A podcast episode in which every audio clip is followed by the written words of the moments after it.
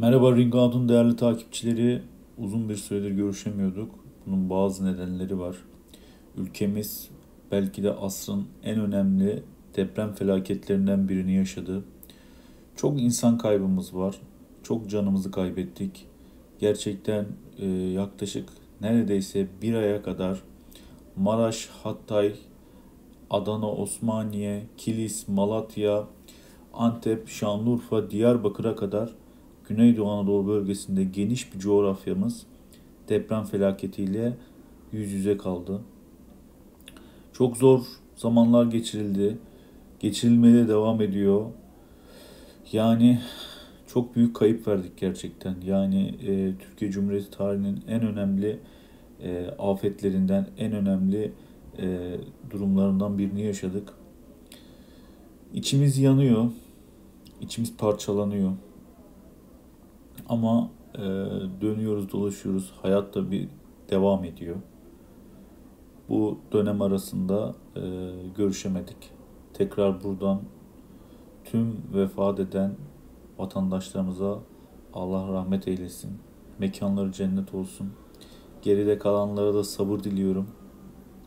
Ve o bölgede depremzede olarak hayatını devam ettiren insanlarımıza da sağlık, huzur, en kısa zamanda da yaralarının sarılmasını temenni ediyorum. Diyelim ve Ring Out'a başlayalım. Ee, bu görüşmediğimiz süreçte boks dünyasında, profesyonel boks dünyasında iki bin yirmi üç yılında çok önemli hareketler gerçekleşti. Özellikle şimdi bu hafta yirmi üç Şubat haftasında resmen start aldık diyebiliriz. Ee, buna şuradan başlayalım. İlk önce durağımız Dubai olacak. Dubai'de çok önemli bir mücadele. Benim de her zaman vurguladığım, takdir ettiğim sporcu Ilunga Makabu. Kongolu Ilunga Makabu, Cruiserweight W B C Dünya Şampiyonu, yirmi üç Şubat'ta yine profesyonel boks dünyasının tanınmış isimlerinden Badou Jack ile karşılaşıyor. Şimdi ikisinin de kariyerine şöyle bir kısa bir parantez açalım. Ee, ilk önce Ilunga Makabu ile başlayalım. Ilunga Makabu yirmi dokuz galibiyet, iki mağlubiyet, e, sıfır beraberlikte buraya geldi ve e, yaklaşık herhalde iki ya da üç yıldır da W B C Cruiserweight Dünya Şampiyonluğu kemerini belinde tutuyor Kongolu sporcu. En son kimle yaptınız biliyor, hatırlarsınız, bunun da yayınlarını yaptık. Muçunu'yla iki bin yirmi iki yılında yaptı. iki bin yirmi yılında Drodola ile yaptı. Burada kemeri korudu. iki bin yirmi yılında da Çislak'la kendi ülkesine Kinshasa'da e, kemeri beline taktı e, Ilunga Makabu. Sessiz sedasız Cruiserweight'in e, önemli isimlerinden, çok sert vuruşları olan, gövdeye vuruşları olan bir isim Makabu. Tabi buraya giden yolda ben hep vurguladım. İki ay arayla Haziran ve Ağustos'ta deplasmanda ilk önce Dimitri Kudashev'u, sonra Alexi Papin'i yenen Rusya'da Ilunga Makabu kendi ülkesine Çislak'la dünya şampiyonu götürdü. iki bin yirmiden beri de dünya şampiyonunu koruyor. Rakibi kim? Rakibi Badou Jack. Badou Jack'i e, nereden hatırlıyorsunuz? Badou Jack aslında e, kariyerine bir nebze de olsa durakladı, ara verdi ama Badou Jack geçmişte çok önemli isimlerle ringe çıktı. Bunlar kimler? Nathan Cleverley, Adonis Stevenson, Marcus Brown, Jack Pascal gibi isimlerle eski W B C, eski W B A Light Heavyweight şampiyonu James DeGale. Yalnız şöyle bir şey var. Tabii ki Dimitri Bivol ve Beterbiev'in Light Heavyweight'i domine edeceği yıllara kadar Badou Jack hüküm sürdü diyebiliriz. Badou Jack Super Middleweight'ten Light Heavyweight'e yükselen, şu anda da Cruiserweight'e yükselen güzel bir kariyeri var. Bakalım, o da yirmi üç galibiyet, üç mağlubiyet, üç beraberlikle aslen İsveç asıllı sporcu. Buraya geliyor Dubai'ye. Şimdi biraz gecenin detaylarına bakalım. Gece aslında şöyle bir gece. Ee, gecenin aslında en büyük maçı bence bu. Ama geceyi sansasyonel kılan biliyorsunuz YouTuber Jack Paul'la e, ağır siklet Tommy Fury'nin e, o da artık cruiserweight'e indi. Tommy Fury'nin mücadelesi biraz böyle sosyal medya ağırlıklı bir maç. Jack Paul da şu anda kariyerinde altı sıfıra geldi. Tommy Fury de sekiz sıfır. Yani bir, buraya da böyle bir ek parantez açayım. Jack Paul hiçbir boks geçmişi yokken e, buralara kadar geldi. Tommy Fury de e, kariyerine boksör olarak başladı. Yani Tommy Fury'den ben bir galibiyet bekliyorum. Eğer ki burada da hani Jack Paul kazanırsa, yani Jack Paul kendine bir kariyer yazıyor diyebiliriz şu anda. Ben öyle düşünüyorum ama normal şartlarda e, Tommy Fury'nin bence galip gelmesi gereken bir maç gibi yorumluyorum bu maçı. Şimdi buradan e, bir başka maça uzanacağız. Bu maçın şu anda dünyada müthiş bir şekilde P R'ı yapılıyor. Ben e, hem sosyal medya adreslerinden olsun, hem ondan sonra haber bültenlerinde olsun e, yaşanan e, elektrikli anlarla beraber David Benavidez, Caleb Plant maçı W B C interim dünya şampiyonluğu, yani e, dünya şampiyonluğunun bir öncesi diyelim, interim dünya şampiyonluğu için yirmi beş Mart'ta karşı karşıya geliyor. Bu dönem ben ilk defa Benavidez'i sosyal medyada her alanda kuvvetli bir şekilde geldiğini gördüm. Burada biraz artık e, P R'ını yükselterek David Benavidez e, yani bir Canelo maçı öncesi son hazırlıklarını gerçekleştiriyormuş gibi geliyor bana. Canelo ile ilgili de, de, de değineceğim şeyler var. E, son hazırlıklarını gerçekleştiriyor. Caleb Plant de biliyorsunuz e, kariyerinde inişli çıkışlı dönemler yaşadı. Tek mağlubiyeti şu anda Canelo'ya karşı. Sonra bir Anthony Direl galibiyeti var. İkisinin de ortak tarafı Anthony Direl'i yenmeleri. İki sporcunun da. E, biraz kariyerlerine odaklanalım. E, David Benavidez yirmi altı galibiyet, hiç mağlubiyeti olmadan yirmi üç nakavtla bu maça geliyor. Caleb Plant ise yirmi iki galibiyet, bir mağlubiyet, on üç nakavtla bu maça geliyor. Sweet Hands. Ee, herkesin de merak ettiği bir maç ama ben bu maçtan David Benavidez'in çok güçlü ayrılacağını düşünüyorum. Ee, yani Caleb Plant Canelo'ya uzanan yolda bir deneme yaptı ama olmadı. Şimdi sıra David Benavidez'de. Benavidez ise bu fırsatı kaçırmayacaktır. Ee, Caleb Plant'ten sonra uzanacağı yol Canelo Alvarez olacaktır. Şimdi bir diğer maça uzanalım. O maçta bu hafta açıklandı. Yine bir Meksikalı, ee, çok önemli bir isim, Mazatlan Sinaloa'dan. Kim? Gilberto Ramirez. Gilberto Ramirez hatırlayacağınız gibi iki bin yirmi ikinin on birinci ayında Dimitri Bivol'e kaybetmişti Dubai'de. Abu Dhabi'de pardon. E, Dimitri Bivol'a kaybetmişti ve kırk dört maçlık galibiyet serisine bir tane mağlubiyet eklemiş oldu. Şu anda resmi olarak e, açıklandığını düşünüyoruz. Bununla ilgili paylaşımlar geliyor ama daha e, şeylere geçmedi. Kayıtlara tam olarak geçmedi. E, Gilberto Ramirez yine sikletin en önemli isimlerinden biriyle ringe çıkacak. Bunu tabii ki merak eden sporcular vardır. Benim de e, çok takdir ettiğim isimlerden bir tanesi Gabriel Rosado.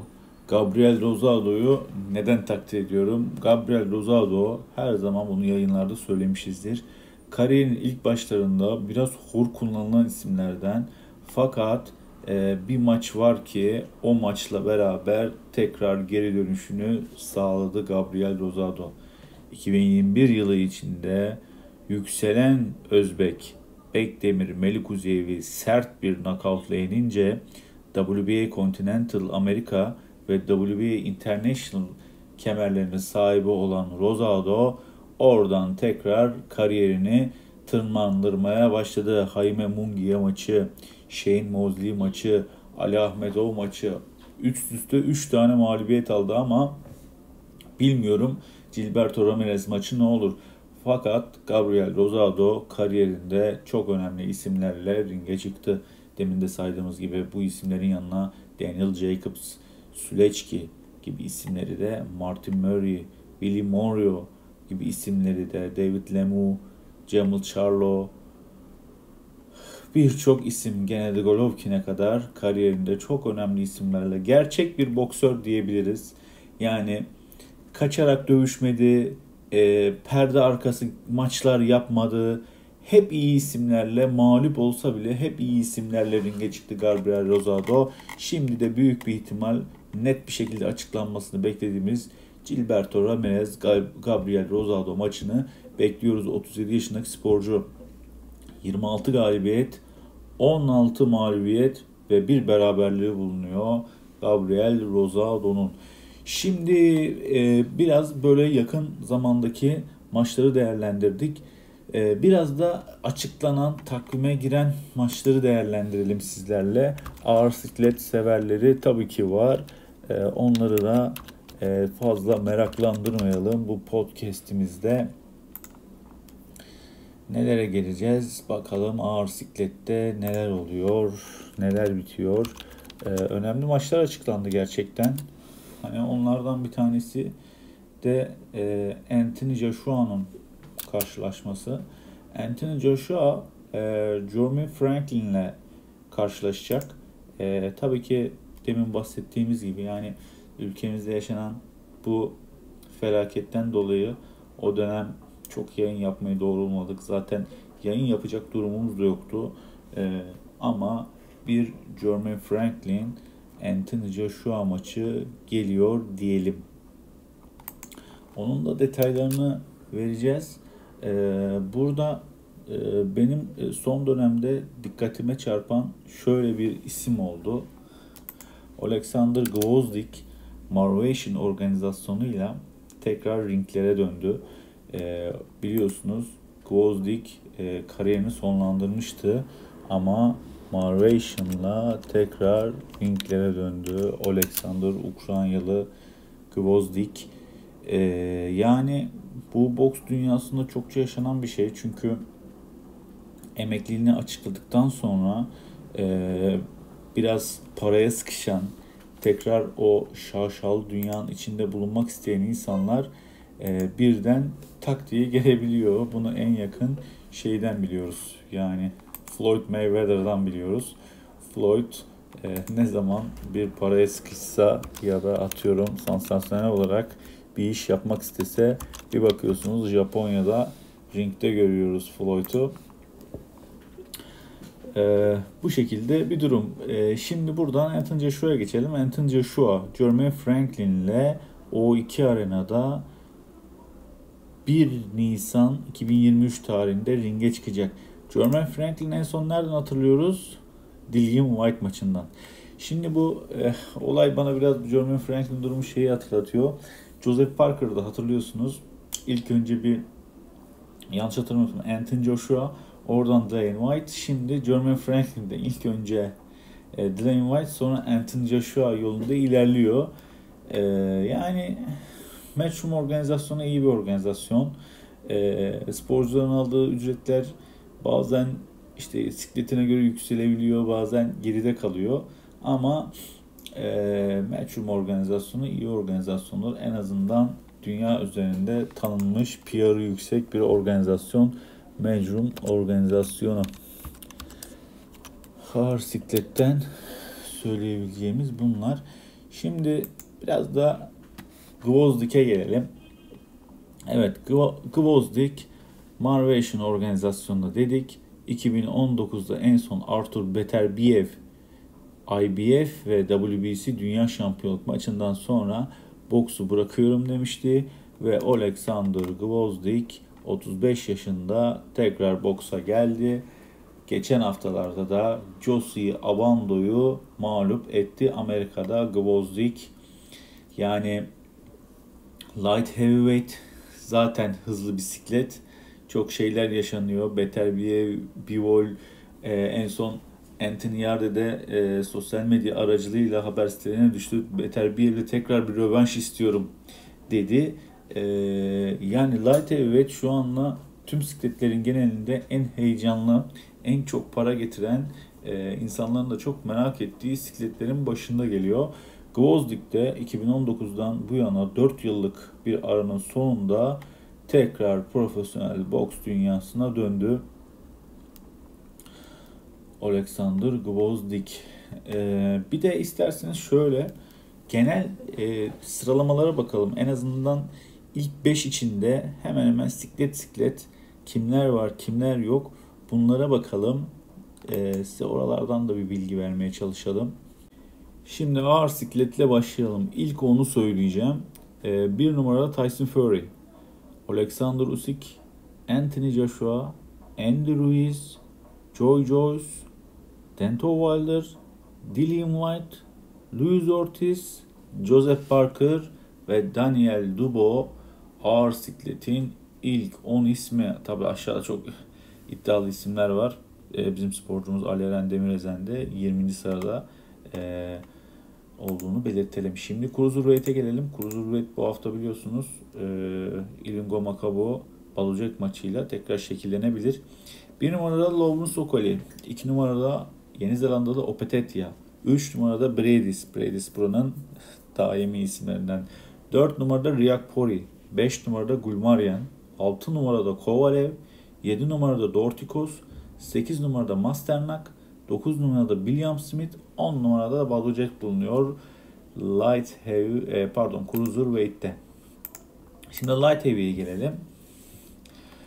bir numara Bivol, iki numara Beterbiev, üç numara Smith, dört numara Joe Smith, beş numara Gilberto Ramirez, altı numara Joshua Boatsi, yedi numara Jim Pascal, sekiz numara Baderlik, dokuz numara Yerde, on numara Dan Aziz. Dan Aziz buraya yeni girmiş diyelim.